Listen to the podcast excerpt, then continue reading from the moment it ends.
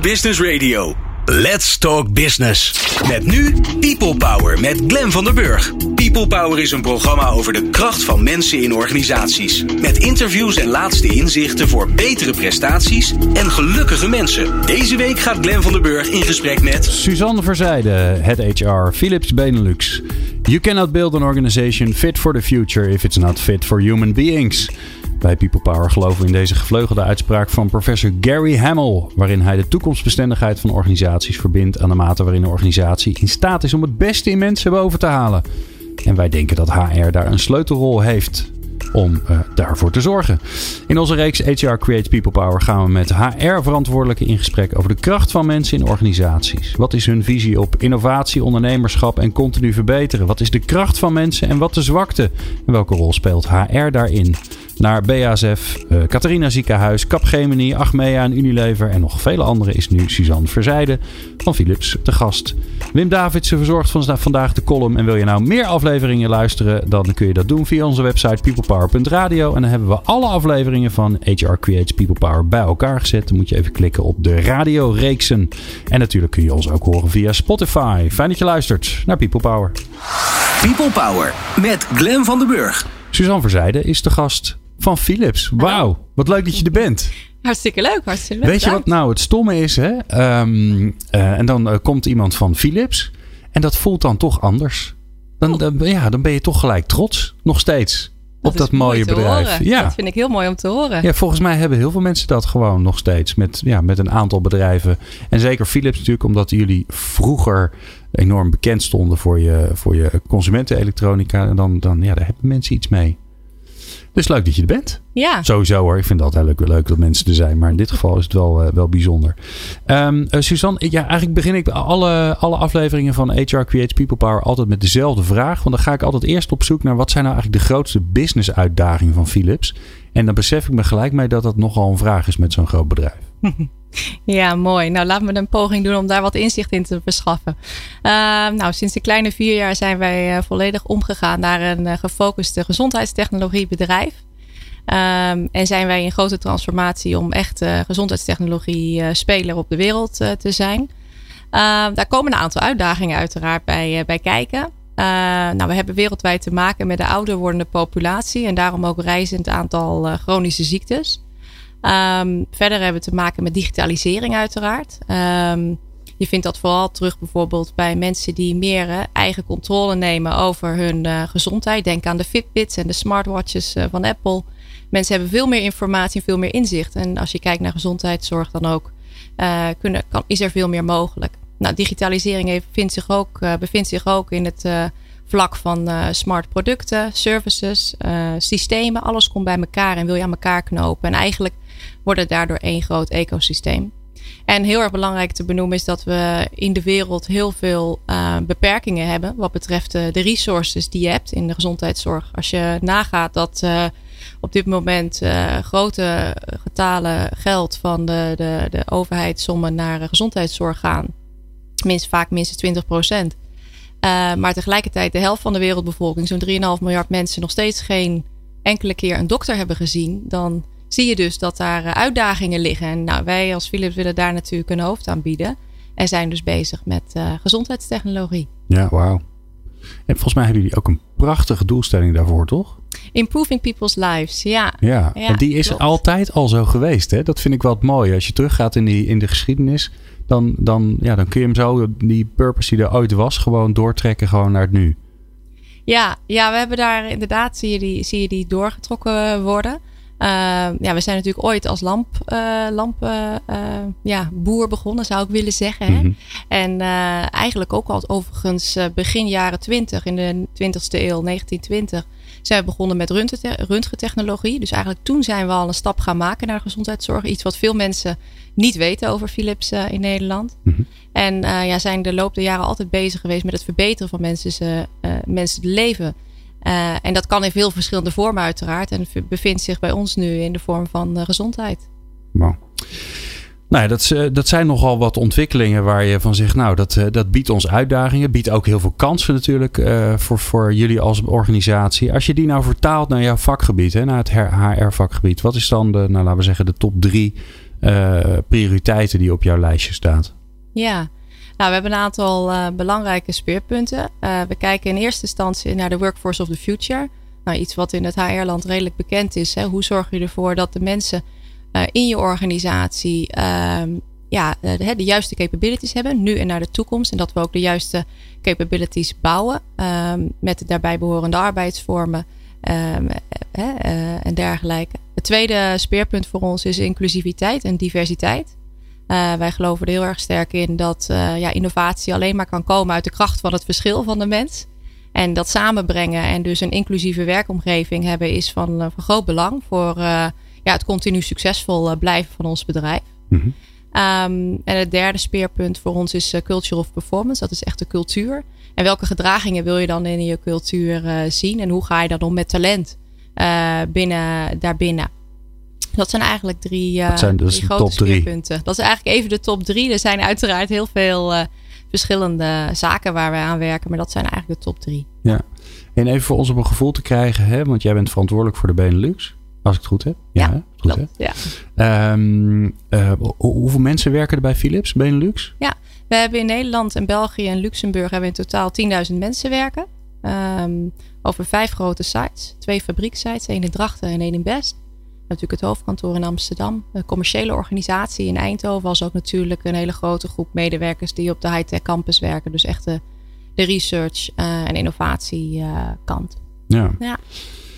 Nou zijn dat nogal uh, grote onderwerpen. Laten we, maar eens, laten we maar gewoon eens beginnen bij het beginnen. Bij de workforce of the future. Nou, um, hoe, hoe ziet hij eruit? Hoe ziet hij eruit? Ja, ja. eenvoudige vraag toch? Een glazen bol.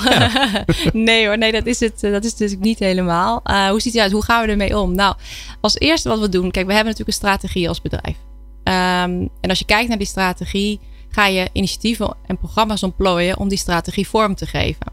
Nou, naar aanleiding daarvan bepaal je welke capabilities heb je dan nodig in je organisatie. En dan ga je kijken, uh, waar, hoe zit dat nu met die capabilities? Waar zitten de sterktes? Uh, zit dat in, in, in verkoop? Zit dat in de supply chain? Zit dat in AI? Uh, eh, et cetera. Ja, wat zijn dat de voorbeelden van hoe je dan capabilities ziet? Is dat dan uh, de, de, de mate waarin mensen in staat zijn om dingen te verkopen? Heb je het over dat soort grootheden?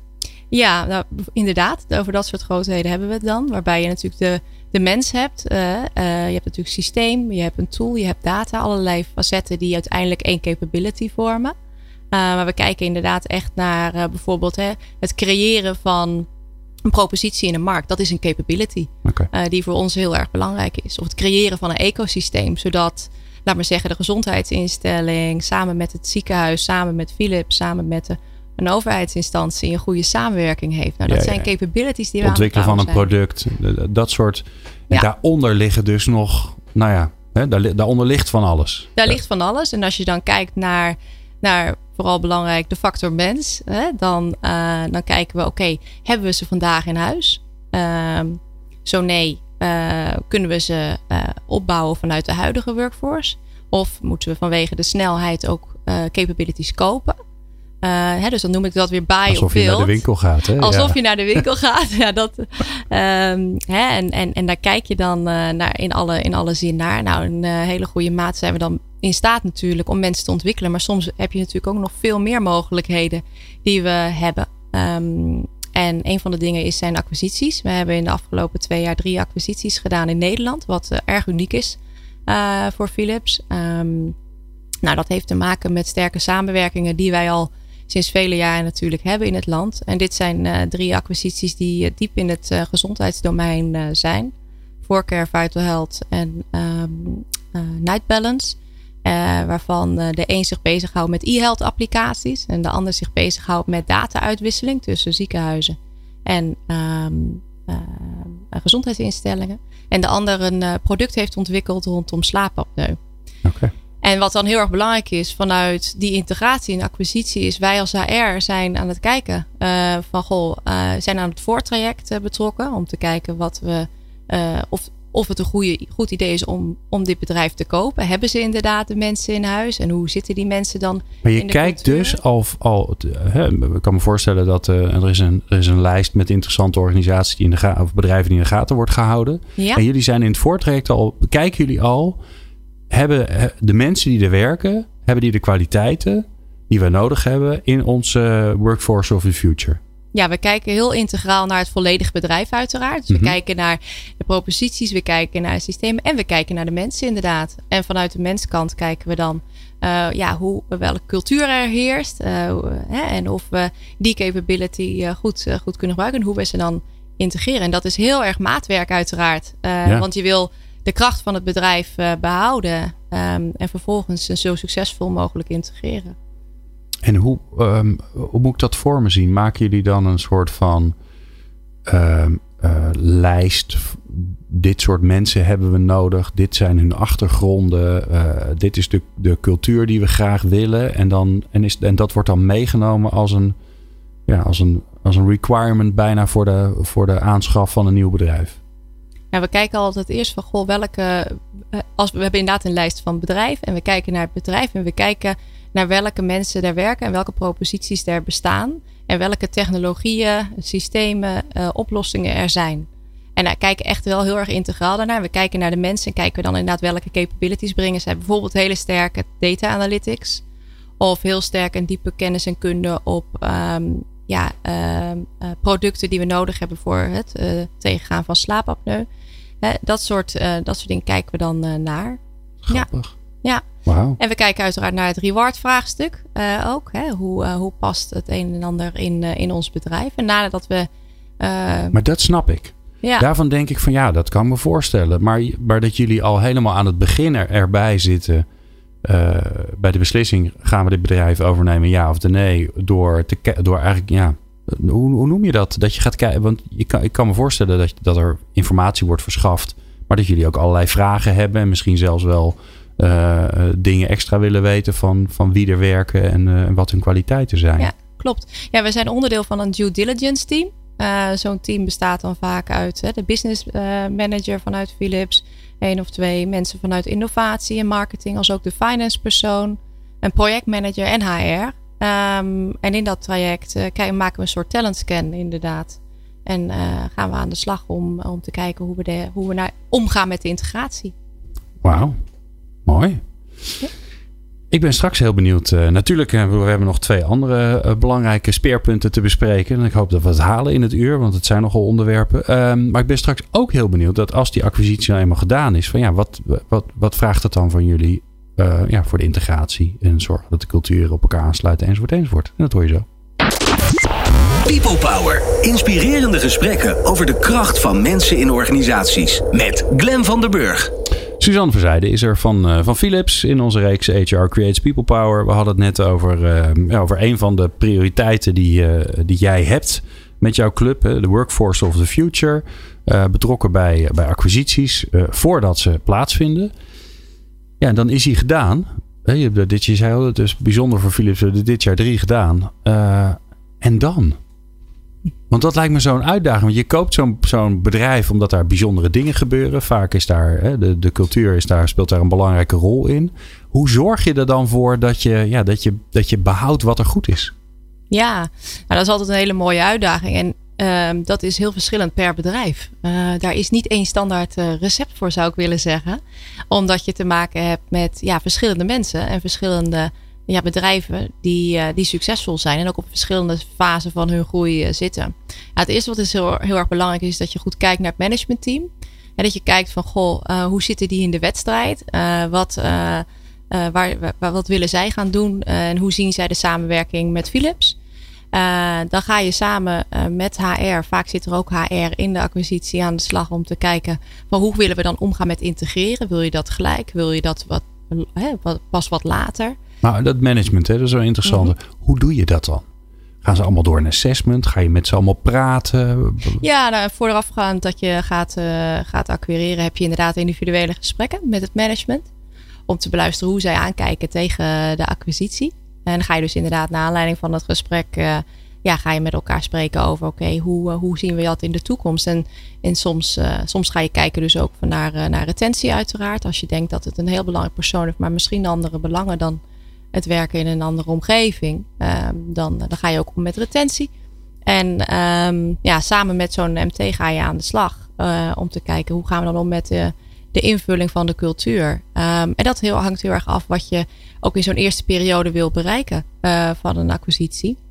Soms zie je heel duidelijk een uh, samenvallen van een portfolio. Als je kijkt naar uh, Night Balance, is het heel duidelijk dat, deze, dat dat product voor slaapapneu direct een link had met ons portfolio van Sleep and Respiratory Care in de US. Terwijl in andere gevallen daar een wat minder directe link zit en het veel meer in het ecosysteem en de partnership zit met de ziekenhuizen of zorginstellingen. En, en echt nog verder, ja, nog niet zo integraal mogelijk in je organisatie mm. altijd valt. nou ja, nogmaals, en laat je, die, en laat je die dan wat, wat meer op afstand doorontwikkelen, ja. ondersteun je ze, maar die laat je een beetje. Ja, klopt. Ja, die laat je wat meer op afstand. Ja. en dat is heel erg belangrijk om te zorgen dat zij dat kunnen doen. Dus en zij dan ook op hun eigen, op hun eigen locatie. Um, terwijl in andere gevallen zeg je weer, je integreert dat ja. per direct. Dus dat is heel een verschillende aanpak. Beetje gekke vraag, hè? maar ik ben altijd ook een beetje. Uh, ik heb hier allemaal HR-managers, HR-directeuren langs. Die heten allemaal hetzelfde. Het interessante is natuurlijk dat dat helemaal niet hoeft te bepalen. Sterker nog, we komen er langzaamaan achter dat iedereen het weer totaal anders doet. Als jij nou, jij hebt natuurlijk een, een HR-team om je heen, hè? Een, stuk of 50 mensen. Als je nou jouw jou, jouw HR-afdeling moet vergelijken met een dier, wat voor dier ben je dan? Mooi, wat voor dier ben je? Um, nou, misschien wel. Het eerste dier wat nu even in mij opkomt is een, is een, is een soort. Um, ja. Een giraf. Een giraf. Een giraf. Ja. Oh, mooi. Waarom? Ja, dat is een mooi, mooi best. Hè? Ja. Nou, een giraf uh, die, die probeert even hè, een lange nek. Dus kijkt uh, boven, kijkt naar de bomen en soms, boven, en soms boven de bomen en soms in de bomen. En nou, als HR kijk je in de boom. Je bent samen met het team bezig om hè, de organisatie en de mensen in de organisatie te verbeteren, te ontwikkelen. En tegelijkertijd moet je af en toe ook even boven de boom uh, kijken. Um, om te weten van ja, hoe zit het nou met het externe speelveld? En zijn we dan wel met z'n allen succesvol uh, bezig? Uh, ja. Dus eigenlijk vanuit dat denken komt de giraf op. Mooi. Ja. En een enorm groot hart, hè? Een giraf. Dat moet ook wel, anders dan krijgen ze, krijgen ze dat bloed niet naar die, door, die, door die nek heen. Maar de, volgens mij een van de grootste harten van alle dieren. Uh, mooi, ja, giraf. Uh, en nou ga ik een dag met jou mee. Dus ik ben, ik, ben een soort, ben een soort vlieg waar je geen last van hebt. Dus ik ga op jouw schouder zitten en ik ga een dag met jou mee. Wat doe je de hele dag? Ja, nou, dat, dat wisselt heel erg. Als ik dan vandaag bekijk, vanochtend heb ik eerst managementteam overleg gehad. En dan praten we met elkaar over een aantal lopende onderwerpen. We praten over. Um, dat ja, is het managementteam van Philips Nederland. Van, inderdaad, okay. van Philips Nederland. En dan praten we met elkaar over de, de agenda. Uh, praten we ook over aanstaande uh, HR-onderwerpen, zoals een, een CAO bijvoorbeeld ook, of, of andere sinds. We praten over traineeships. Nou, dat soort thema's komen ook zeker vanuit, uh, vanuit mijn team naar voren. Um, ja, vervolgens heb ik uh, één op één met uh, mijn eigen team. Om te kijken hoe het met ze gaat. En uh, waar ik hen kan helpen. in het succesvol neerzetten van waar ze op dat moment mee bezig zijn. Um, ik probeer ook, en dat is naar mijn smaak nog te weinig, mee te gaan naar een klant. Ah, okay. Dat doen we nog wel onvoldoende, zal ik er ook bij zeggen. Maar is ontzettend belangrijk, vind ik, om echt te weten wat onze mensen doen. Um, en uh, ja, dus dat, dat als HR is ook iets wat, uh, wat belangrijk is om uh, te doen. Ja. ja, verder verdiepen we ons natuurlijk ook continu met ehm, ja, de transformaties waar de teams in werken. We hebben ontzettend veel transformaties lopen om het geheel succesvol naar voren te brengen. En dat brengt ja, veel, veel um, overleggen met zich mee om te kijken, oké, okay, hoe gaan we die transformatie aanvliegen? Hoe gaan we om met change management? Um, hoe gaan we om met leiderschap binnen die transformaties? En help mij eens even. Hè. Stel je voor, er is ergens een, een, een, afdeling of een business line. Of nou, ik weet niet precies hoe je het allemaal noemen. Maar die, die, die zit in transformatie. Of die gaat in transformatie. Wat doen jullie daar dan in? Welke rol speel je als HR? Ja. Nou, wij hebben bijvoorbeeld um, dat ja, wij, wij, zitten eigenlijk vanaf het eerste moment met uh, in het managementteam. We zijn altijd een standaard onderdeel van het managementteam. Uh, er komt naar voren dat we een transformatie nodig hebben. Dan gaan we eigenlijk samen met de businessleider, vaak ook met business transformatie, dat ook een aparte functie binnen ons bedrijf heeft. Um, en ook uh, andere disciplines, uh, finance en dergelijke, gaan we aan de slag. Oké, wat is nou het doel? waar, wat is de visie van de transformatie? Want je moet heel duidelijk zijn waar, waar je naartoe wil groeien. Om vervolgens weer, laat me zeggen, het, het uitje terug te pellen naar wat zijn dan de stappen die we met elkaar moeten nemen. En wie betreft het allemaal? En, en hoe zorgen we dat we het samen doen? Dat het echt van, van ja, de vloer gedragen wordt, uh, laat maar zeggen. Hè? Mm. Dus we gaan eerst beginnen van waar moet het naartoe? Waarom moeten we een verandering?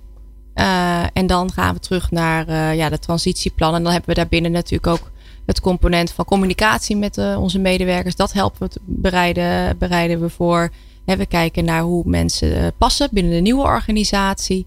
Uh, eventueel daarbij behorende reorganisaties. Kijken naar ja, reskilling, trading. Eigenlijk komen al die facetten in zo'n transformatie heel mooi naar ja. voren. En hebben als hij een rol te spelen. Maar die zitten dus heel erg op het niveau van nou ja, de afdeling. Of de, de dus, dus die, zijn, die zitten vast aan de structuur van de organisatie.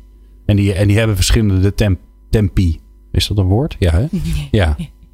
Tempo's. Je, je snapt wat ik bedoel. Ja, ja, ja. Nee, ja, zeker. Die hebben verschillende tempo's. Wat we zien is dat wel, uh, nou, dat zien we met z'n allen denk ik extern wel, dat de snelheid waarmee de wereld en ook de maatschappij en ook ons bedrijf zich transformeert heel, heel hoog is. Dus wat voor ons altijd ook een belangrijke uitdaging is, hoe zorgen we ervoor dat de transformatie op het juiste moment aanvliegen. Want je bent wereldspeler. Je wil hè, als eerste dingen uh, uh, oppakken. Want als je niet in de top drie zit, dan is het heel moeilijk om succesvol te zijn in, in de industrie. -hmm. um, en tegelijkertijd wil je ook altijd ja, iedereen daarin goed meenemen. Dus dat is van ontzettend groot belang. En heeft heel veel aandacht van onze HR-organisatie. En daar komt misschien ook een prioriteit om, rond de hoek kijken van hoeveel vertrouwen zit er in je organisatie om succesvol naar de toekomst te zijn. En dan heb ik het over het thema inclusiviteit bijvoorbeeld. Nou, een mooier bruggetje had ik mij niet kunnen voor, voor, wensen. Daar wil ik het zo heel graag met je over hebben, over inclusiviteit. Want nou, toevallig ging de hele vorige aflevering daar, uh, daarover. Uh, maar we gaan zo eerst naar, uh, naar onze columnist, Wim Davidsen. Die hoor je zo. People Power met Glenn van den Burg. Ik ben Malja Beks, commercieel manager bij Dreams. Ik ben Mark Jansen, senior medewerker Learning and Development bij Paresto. Ik ben Petra Lange, HR-manager bij Avanade. Ik ben Lars Blauw, adviseur duurzame inzetbaarheid bij Centraal Beheer Open. Ik ben Aniek van ELO en ik luister natuurlijk altijd naar People Power. Want People Power is er voor jou en niet andersom. People Power op New Business Radio. Met in de studio Wim Davidsen. Wim is HR en flexstratege bij Jang. Dat is zijn eigen bedrijf. Daar onderzoekt, adviseert en presenteert hij op het snijvlak van verrassende trendanalyse, stuwende strategie en alerte flexibiliteit. En zijn favoriete onderwerp, aantrekkelijk werkgeverschap. En daarnaast is hij ook nog eens een keer hoofdredacteur van het vakblad Flexmarkt. En hij is hier in de studio. Wim, wat fijn dat je er bent. Dankjewel, Gwen. Ja, nou, kom er maar in. Ik ben heel benieuwd. Ja, ik ga het deze keer hebben over wet, werk en regelgeving. Oh jeetje, wat ja, ik, onze favoriet. Ik denk ja. dat het heel, heel rock'n'roll wordt. Ja, ja, heel belangrijk. Maar nog minder dan vier weken. En dan, op vrijdag 1 november, dan rapporteert de commissie Regulering van Werk, ook wel de commissie Boslab genoemd, aan de Tweede Kamer. En ik ben echt ontzettend benieuwd. De arbeidsmarkt die krijgt de komende jaren te maken met fundamentele veranderingen. En in mijn column heb ik het er vaak over gehad. Minister Koolmees van Sociale Zaken en Werkgelegenheid vindt het terecht belangrijk dat we tijdig beginnen met te denken over hoe we de regels, wetgeving en belastingen rond de arbeidsmarkt in die nieuwe toekomst willen vormgeven. Hij heeft daarom in november vorig jaar al een onafhankelijke commissie van grotendeels juridische experts onder leiding van Hans Borslap gevraagd hier advies over uit te brengen. En die commissie, dat is een onafhankelijke commissie die de werking van de huidige arbeidsmarkt onderzoekt. Voor een goed werkende arbeidsmarkt zijn natuurlijk regels nodig om vraag en aanbod van werk op een zo goed mogelijke manier bij elkaar te brengen. Om te zorgen dat werk de hoogst mogelijke welvaart oplevert voor werkenden, voor bedrijven en voor de samenleving. En om te bevorderen dat werkenden worden beschermd tegen werkgerelateerde risico's. Door tal van ingrijpende ontwikkelingen op het gebied van technologie, economie en samenleving is het de vraag of de bestaande regels nog wel alle doelen bereiken. Eind juni presenteerde de commissie een tussenrapportage met een nogal ronkende titel In wat voor land willen wij leven? En de nogal saaie ondertitel Discussienota van de Commissie Regulering van Werk over toekomstbestendig arbeidsrecht, sociale zekerheid en fiscaliteit. Daarmee riep de commissie, naar eigen zeggen, op tot een brede maatschappelijke discussie over de toekomst van werk en de arbeidsmarkt. In die discussienota pleit de commissie er onder andere voor om nieuwe regels af te stemmen op de verantwoordelijkheid voor goed werkgeverschap. Toen was ik geïnteresseerd. Regulering, zo zegt de commissie, moet helpen in het realiseren van wenselijke doelen. Het is een middel tot een doel. Dat besef is gelukkig aanwezig in die discussienota van de commissie Regulering van Werk. De drie genoemde hoofddoelen zijn 1. Werk is sociaal waardevol. 2. Werk is gericht op het creëren van economische waarde. 3. Regels normeren de manier waarop wij in ons land werken en leven. Dat zijn dus de doelen. Ik voel nu helaas helemaal niets dat lijkt op een tinteling van zin, in of aspiratie. Zowat 25 jaar geleden introduceerde Robert Simon in zijn Harvard Business Review artikel Control in an Age of Empowerment het concept van de levers of control. Simon stelt dat het niet gaat om, om één control-hefboom, maar juist om de synergie van verschillende paradoxale hefbomen. Dan ontstaat een context voor empowerment. Een situatie waarin je het beste en de grootste lol uit je mensen haalt en dus ook uit je organisatie. Regulering, boundary systems in de woorden van Simon, is één van die levers. Visie, missie en ambitie vormen een andere. Belief systems, volgens Simon. Deze laatste hefboom ontbreekt ten ene male bij de commissie, maar ook bij Koolmees en bij Rutte 3, zoals in het geval van een commissieregulering overigens ook verwacht mag worden. Dat betekent wel dat Koolmees eerst nog een commissie visie op werken en organiseren in de vierde industriële revolutie en daarbij alle potentiëlen en passies zo goed mogelijk ontdekken, inzetten en onderhouden moet instellen. Die dan met een echte visie komt en met echte doelen. Met het werk van die, vooralsnog imaginaire, nog op te richten commissie, kunnen we opnieuw richten.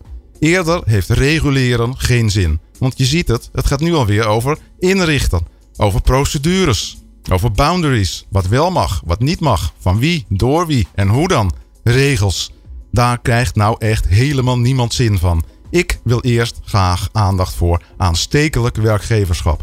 Dat geeft energie en dat is futureproof. Laten we dat gaan regelen.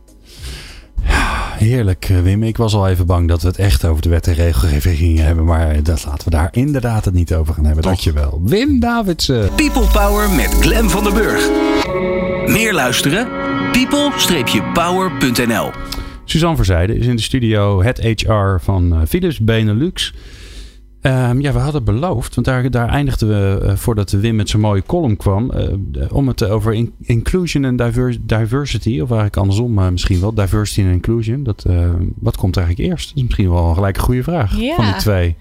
Ja, nou inclusiviteit komt eerst, dan diversiteit. Overigens werd ik zeer enthousiast door de laatste woorden over inspirerende werkomgeving. Want dat is ook uiteindelijk waar, uh, waar het om gaat, denk ik, tegenwoordig in de wereld van werk. Hmm. Um, en als je dat wil hebben, heb je dus inclusiviteit en diversiteit nodig. Ja, want het is wel, ik bedoel, hij staat op nummer, niet, niet dat hij minder belangrijk is, maar hij staat in jouw top drie op nummer twee. Ja. Dus de tweede die je noemt. Ja.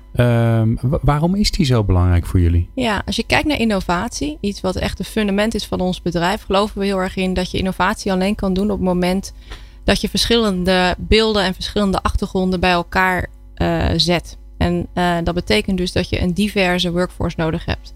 Verschillende achtergronden, verschillende um, uh, levensstijlen, verschillende leeftijden. Eigenlijk man-vrouw, alles komt daarin naar voren. En door die diversiteit echt de afspiegeling van de maatschappij te zijn, denken we er ook gewoon dat je de beste innovatie kan maken die, die er mogelijk is. Ja. Um, en vanuit, vanuit het hebben van een diverse workforce. We hebben nu 10.000 medewerkers, waarvan 1 op de 5, dus eigenlijk al ongeveer 2000 niet in Nederland zijn. We hebben 93 nationaliteiten. Dus het is wow. echt uh, heel, heel groot. Dus 1 op de 5 is niet Nederlands, maar woont wel in de Benelux. Ja, ergens. dat klopt. Ja. ja. En heel veel in, in Eindhoven, als ja. ook uh, Amsterdam. Ja, en daar zit natuurlijk ook nog eens een keer ASML, die, die dat ook heeft. Hè? Want ja, bedoel, de mensen die jullie ook nodig hebben, die zijn ook gewoon op in Nederland. Laten we wel zijn. We hebben onze nodige uitdagingen ja, uh, daarin. We, hebben wel, we zien wel dat we gelukkig goede aanwas hebben. Maar we hebben natuurlijk wel onze uitdagingen hè, op het onderwerp van uh, voldoende, ja, voldoende krachten kunnen vinden. Hè? Wat komt er uit de, de MBO's, de HBO's, de universitaire opleidingen? Uh, simpelweg soms niet genoeg als je kijkt naar de vraag die we hebben als economie en maatschappij in, in Nederland. Ehm, en dat heeft ook bij ons inderdaad de, de weerslag. Ja. Ehm, en dan wil je een inclusieve organisatie zijn, waarbij er ruimte is inderdaad voor al die nationaliteiten, man, vrouw, nou noem maar op. Wat is daarvoor nodig? Wat is de, ja, misschien heb jij hem. Wat is, wat is de sleutel volgens jullie? Ja, nou, het is leuk als je natuurlijk, laat maar zeggen, tien verschillende mensen bij elkaar zit. Maar het betekent niet noodzakelijk dat men dan op de juiste manier naar, uh, met elkaar gaat samenwerken. Uh, dat vraagt wel iets anders. Um, en eigenlijk gaat het dan heel erg om hoe creëer je een omgeving die vertrouwd is uh, voor eenieder en de diversiteit van de mensen apprecieert hè, en naar voren brengt. Nou, dat vertrouwen geven en het vertrouwen hebben in je organisatie is een fundamenteel uh, principe. Er is ook veel onderzoek gedaan in de afgelopen tientallen jaren, recent een aantal jaar geleden ook. Onder andere bij, uh, bij Google, maar ook bij ziekenhuizen, bij een aantal overheidsinstanties. Dat eigenlijk vertrouwen de grondprincipe is om succes en ook eventueel uh, falen te voorkomen als bedrijf. Nou, nou, is dat een heel makkelijk ding, vertrouwen hè? Dat heb je zo geregeld in de organisatie. Goedemorgen. dat is niet zo heel makkelijk. nee, dat is, heel, dat is niet heel makkelijk inderdaad. Ja. Nou, daar moet ik inderdaad uh, zeker bij zeggen. We hebben um, gekeken en we zeggen van uh, laten we eens beginnen om de fundamenten van hoe creëer je nou vertrouwen uh, is, is helder te maken. En te zorgen dat leidinggevenden in onze organisatie dat ook begrijpen hoe, dat moeten, hoe ze dat moeten doen. Mhm. Nou, eigenlijk als je kijkt naar het creëren van een vertrouwde omgeving, zijn er drie, uh, drie stappen. De eerste stap is uh, zorg ervoor dat je samen met een team een zogenaamde Noordstar neerzet van je organisatie. En dus van dat team, wat is het doel van die organisatie? Ja. En zorg ervoor dat men in het team dan ook een beeld heeft wat dienstdirecte rol is daar naartoe. Heel erg belangrijk. Het tweede is, uh, nou dan heeft iedereen een idee van de Noordstar, een idee van de activiteiten die er dan moeten gebeuren en die die persoon uh, uh, moeten doen. Dan is het zo um, dat je ook moet zorgen dat je actief als leidinggevende de, de, de meningen ophaalt van in ieder. je hebt natuurlijk te maken met introverten, extraverten en alles wat ertussen zit. En je moet toch zorgen dat een ieder een stem heeft. Uh, want niet iedereen zal altijd als eerste uh, mogelijk zijn idee of mening uh, kunnen delen. En het belangrijkste is juist te zorgen dat men iedereen de mening kan delen. Dus als leidinggevende moet je ervoor zorgen dat je mensen actief uitnodigt om bij te dragen aan ja. de discussie. En dat gaat verder dan in het werkoverleg zeggen: heeft er iemand nog een idee?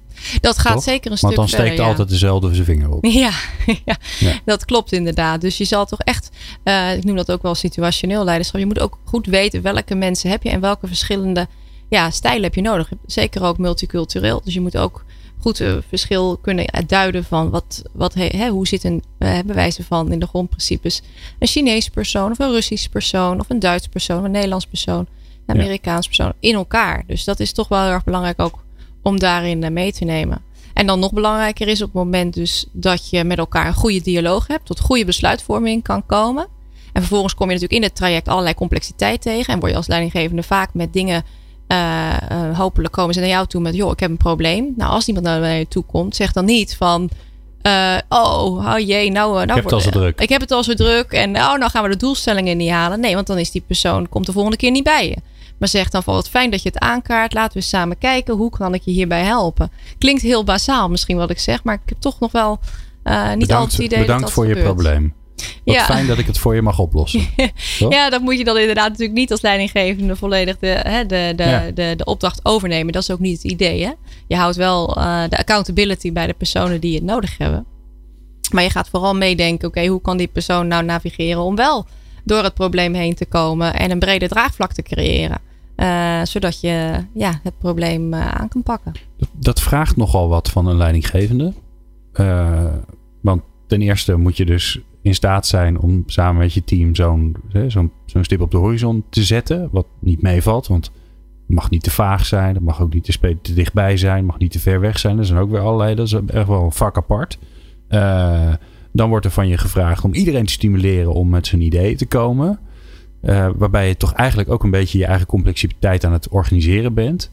Die er toch wel is, hè? Bedoel, uh, die is er toch wel. Maar door het nog eens een keer naar boven te halen. Want je kunt wel al die meningen en ideeën naar boven halen. Maar als je er niks mee doet, dan is het natuurlijk ook niet oké. Okay.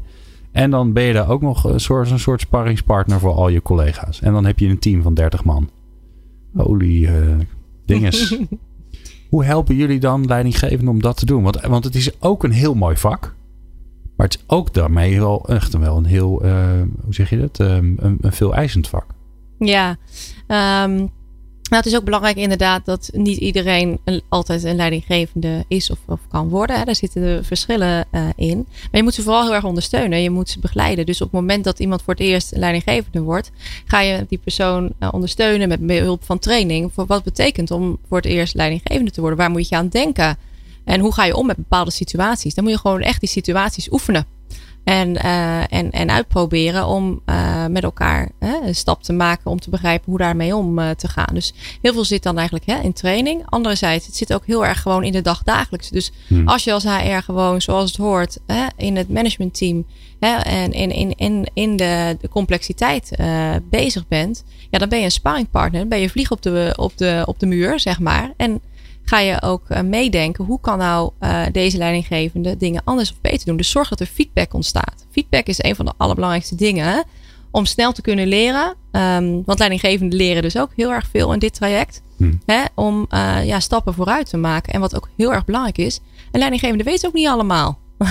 dus als een leidinggevende gewoon eens aangeeft van joh, ik weet het ook niet, maar laten we met elkaar eens uitzoeken dat, dat is ook oké. Okay. Hoe zorg je er, want ik kan me voorstellen dat dat heel belangrijk is, hè? dat je onder je, je, je, je peers, je gelijkgestemde, je collega-leidinggevende, dat je dat kan zeggen. Want als er, als er een, een, een sfeer heerst uh, van, nou, je moet, je moet het vooral voor elkaar hebben. En als je het niet voor elkaar hebt, ben je een beetje een sukkel. Dan heb je natuurlijk wel een groot probleem. Kom je dat nog tegen in de organisatie? Want het, het ene managementteam is het andere managementteam natuurlijk niet. Nee, zeker niet. En da daarom zijn we ook dit, uh, dit traject opgegaan om te zorgen dat je dat zo min mogelijk hebt. Um, op een totaalorganisatie is het moeilijk te zeggen dat we het niet hebben of dat we het helemaal wel hebben. Ik denk dat we altijd daarin lerende zijn uh, op dit moment. Um, en ik zie daar ook positieve stappen uh, gemaakt worden. En belangrijk daarin ook overigens is echt dat je topmanagement ook echt gelooft in, in dit concept. Dus waar ja. we gestart zijn ook is echt met het uitdragen hiervan vanuit de top. Uh, want anders dan, dan kom je daar dan niet, uh, niet en mee wat verder. doen zij dan? Want ik vind ik altijd mooi. Hè, als, ik, ik zeg altijd wel eens tegen mensen. Als, als iemand zegt dat hij commitment heeft en niks doet. Dan heb je echt een heel groot probleem. Ja. Dus wat, wat zie je dan de topmanagement doen. Waardoor je denkt. Ja zie je. Dus zij vinden dit echt belangrijk. Ja. Nou, een aantal dingen. Uh, bijvoorbeeld, we, zijn, we hebben een aantal van de topmanagementleden uitgenodigd bij sessies. Samen met medewerkersgroepen en HR om te praten over het onderwerp. En ook uh, mee te geven hoe zij daar in hun carrière al mee om zijn gegaan. Uh, waarbij ze ook aangeven hoe ze erop hebben geleerd. Dus ja, je zorgt dat er een actief dialoog ontstaat in je organisatie. Dat is heel erg uh, belangrijk. dat men ook ziet van hé, hey, dat gebeurt er. Um, wat ook belangrijk is, als het niet gebeurt, dus als je het tegenovergestelde ziet, dan moet je ook acteren. Want dat is nog fundamenteler. Op het moment dat het niet gebeurt hè, dan, en, er, en er eventueel wantrouwen ontstaat, ja, dan ja. moet je ook met elkaar aan de slag. Nou, dat is ook altijd een heel belangrijk vraagstuk om, uh, om uh, mee aan de slag uh, te gaan. Ja, ja en ja. dan moet het topmanagement ingrijpen en zeggen: hé, hey, dit vinden we niet oké, okay, dit ja. is niet wat we willen. Ja, ook dat, ook dat hoort erbij. En uiteindelijk wil je dat het allemaal in een cirkel gebeurt, hè? want het is natuurlijk niet meer een hiërarchie. Het is natuurlijk echt een netwerk. En we zien ook bij ons dat we steeds meer in een netwerkorganisatie werken. Hè, teams en disciplines vanuit alle onderdelen van de wereld die met elkaar samenwerken om een, een nieuwe propositie of een nieuw ecosysteem te bouwen. Nee, maar dus ik hoor je wel zeggen dat de leidinggevende daar een hele belangrijke rol in, hè, in, het, in, het, in, in die weg naar een echt compleet inclusieve organisatie, dat zij heel belangrijk zijn. Ja. Terwijl aan de andere kant, ja, ook voor jullie geldt, hiërarchie zal steeds minder belangrijk worden in het dagelijkse werk. Ja. ja, je ziet ook wel dat dit stuk op leidinggevende, de stap die we nu maken, is ook naar project managers omdat je wel steeds meer ziet dat je hè, smalle, kleine teams hebt. Die dus hè, op basis van de behoeften bij elkaar komen. En aan een project of programma werken. Hè. Sommige technologieën, hè, dat noem je agile teams. Mm -hmm. nou, die werken met scrums. Dat hebben wij ook heel veel. Veel in de softwareafdelingen. We beginnen nu ook mee met marketing. Et cetera. En, en uh, je ziet dat uh, daar leidinggevende. Je hebt, je hebt ook een invloed, beïnvloedende rol. Niet direct in je eigen team alleen. Je hebt ook juist in de, laat maar zeggen, horizontale as van je organisatie. En dat zie je ook dat, uh, dat dat heel erg belangrijk is. Dus wat mij betreft is het een startpunt om met leidinggevenden. Maar je moet net zo goed aan de slag met je, met je project managers en met alle medewerkers om, uh, om dit succes te laten slagen. Ja. ja. Nou, er is nog één, één onderwerp hebben we nog te gaan. Uh, maar dat, dat zit hier ook wel weer een beetje aan vast. Hè? Want de, de, de, je derde, um, derde op jouw lijstje wat veel langer is, maar je derde, de top, en van de top drie, de culture of performances. Dat gaat heel erg over, over de cultuur. maar dat, gaat, dat is eigenlijk bij inclusiviteit ook zo. Dat gaat natuurlijk ook over hoe gaan we eigenlijk met elkaar om. kunnen we het bespreken? mag, je het, mag je het erover hebben? Kun je ook zeggen dat je dingen lastig vindt? is, dat, is, die, is die parallel terecht, vind jij, tussen die twee? Van wat er eigenlijk nodig is in de organisatie? Ja, zeker. Kijk, cultuur is, is gebouwd op een aantal waarden. En vervolgens een aantal gedragingen die je graag zou willen zien.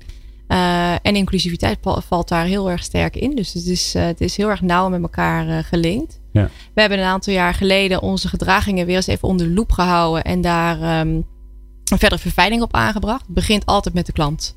Hè, dus hoe ze, en dat noemen we customers first.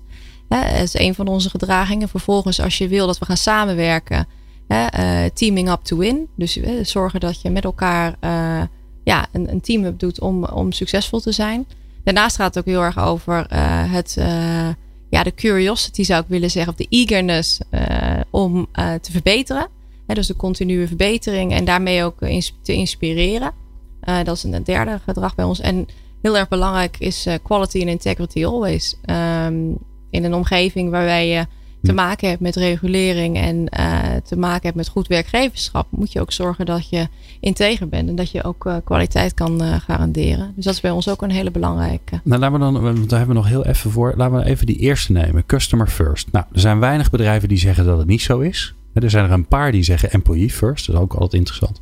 maar er zijn natuurlijk, hè, waar, waar ja, dat de klant belangrijk is, dat is, je zou kunnen zeggen dat is toch evident. Maar dat is niet zo. Dus, dus hoe zorg je er nou voor dat mensen dat uh, niet alleen maar op een muur zien staan, maar dat ze dat ook tot in hun vezels voelen. En natuurlijk op het moment dat, het, hè, dat ze een keuze moeten maken tussen wat ze doen, want uiteindelijk gaat het daarom, dat ze dat in hun achterhoofd, dat ze op basis daarvan de juiste beslissing nemen. Hoe zorg je daarvoor? Ja. En dat in twee minuten. Nou, dat is een eitje voor jou. nou, het primaire belang voor ons is Philips in totaal. Dus als je kijkt naar de klant, hoe uh, werk je vanuit, vanuit Philips? En dan kom je op dilemma's. Maar als je dan als Noordstar hebt van je doet, uh, je, kom, je, je, doet hetgene wat voor de klant het beste is. En uh, doet dat vanuit integriteit, vanuit het gebruik maken van je brede organisatie en goede uh, afstemmingen, dan kom je daar een, een, heel eind in. Als je kijkt naar um, hoe we dat nou verweven in uh, het manier van werken en ook in HR. Uh, als je kijkt naar ons performance management, dat gedragpunt staat ook in ons performance management. Hè? Dus mm -hmm. je hebt er ook een actieve dialoog over binnen je team. Over wat betekent het nou in dit team? En um, ja, dus is dat niet het allerbelangrijkste? Dat je met elkaar praat over die vertaling. Van, ja. ja. Dus customer first. Ja, eh, laatst uh, had ik, uh, moest er iets gebeuren, bla bla bla. En, en dan, dan, die moeten toch over die afwegingen hebben uiteindelijk met elkaar. Dus moet je het in dialoog doen. Ja. En dus ja, pakken we hem op in, in, in die teams. Um, en pakken we het op in performance management. En pakken we het op in de ontwikkelplannen. We hebben natuurlijk ook al sinds jaar en dag. Mensen hebben individuele ontwikkelplannen. Nou, hoe vertaalt dat zich nou voor jou om customer first te zijn? Nou, een van de dingen bijvoorbeeld heel concreet in HR. In mijn eigen HR-team heb ik wel eens tegen iemand gezegd van... Goh, hè, uh, ben je al wel eens met de klant uh, meegegaan? Heb je een idee wat dat eindproduct uit die fabriek dan doet? nee, ja, dus, dus, laten we dat eens doen. Dus dan, dan kom je echt wat dichter tegen die klant aan om vervolgens toch ook weer die vertaalslag intern te kunnen maken. Van wat is er dan nodig als organisatie vanuit de mens? Ja, ja. maar grappig, want daar, dat vond ik een van de misschien wel leukste. Nou, het was heel veel leuk. Maar een van de bijzonderste dingen is dat je zei: Nou ja, weet je, in, in een normale werkweek, ik, ik kom er nog te weinig aan toe. Maar ik probeer ook zoveel mogelijk mee te gaan naar een klant. Zodat ik snap wat we eigenlijk aan het doen zijn met z'n allen. En dat is zo'n simpel dingetje. Maar waarvan ik denk, nou, als je dit hoort als, uh, als collega HR-professional of HR-manager. Dan zou ik je dat iedereen toewensen. Los van het feit dat het heel leuk is. Geeft het volgens mij heel veel inzicht van wat nou eigenlijk echt belangrijk is in de organisatie. Ik vond het uh, bijzonder leuk uh, dat je er was, uh, Suzanne Verzijde van Philips. Het is natuurlijk weer veel te kort, maar ja, dat is altijd zo als je met leuke mensen praat over leuke onderwerpen. Um, maar dank dat je hier helemaal vanuit Eindhoven naartoe bent gekomen. naar Hilversum. Dus bijzonder leuk. als jij meer wil luisteren, dan kan dat natuurlijk op onze website peoplepower.radio. Daar hebben we nog veel meer leuke HR-collega's van Suzanne. Ehm, geïnterviewd. En als jij ehm, geïnteresseerd bent in, in, leiderschap, dan heb ik nog een tip voor je. Dat is namelijk een andere, ander programma, een andere podcast die ik maak. die heet Impact. En daar heb ik onlangs 16 leiders gesproken op uh, Terschelling over eh, leiderschap in de hele duurzame transitie. Uh, waaronder bijvoorbeeld Wiebe Draaier van de Rabobank en uh, Mariette Hamer, de voorzitter van de SER. En dat zijn, vind ik, in ieder geval hele leuke interviews geworden. Dus als je naar impact.radio gaat, kun je die beluisteren. En dan snel weer terug natuurlijk naar peoplepower.radio om weer de rest te luisteren. Nou, kortom, genoeg te luisteren. Wij zijn er snel weer. Dankjewel voor het luisteren. Meepraten of meer programma's? people-power.nl